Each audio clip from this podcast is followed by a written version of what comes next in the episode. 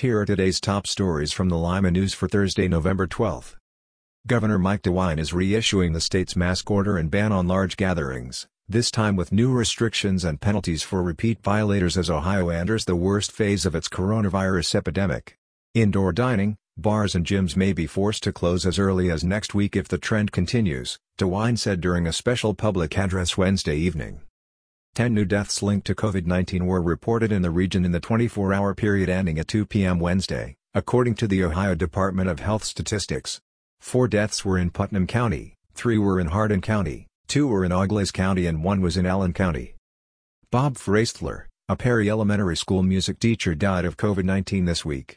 The school district has called in counselors to help students coping with his death. Today's podcast is sponsored by Fat Jack's Pizza. Fat Jack's Pizza dining rooms are now open at two locations, on Spencerville Road and on West Street in Lima, and carry out only at the Findlay Road location. Their combination subs are back, for only $5.75.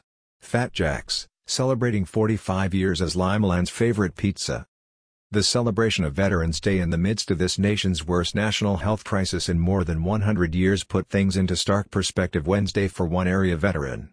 The pandemic has claimed more lives than we lost in Vietnam, said Robert Schultz, second vice commander at Lima Post 96 of the American Legion during this year's annual Veterans Day program at the Post.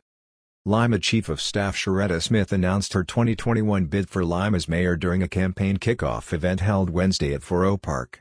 She said her campaign will focus on spurring job creation and business growth, streamlining the city's services and reducing crime from both reactive and preventative perspectives. A woman was shot and killed Tuesday night in Lima. Police have released little information surrounding the incident. Police didn't release the identity of the woman shot at 412 West Murphy Street, Lima. The death was Lima's ninth homicide of the year involving a gun or knife. Learn more about these stories and more in the Lima News and online at limaohio.com.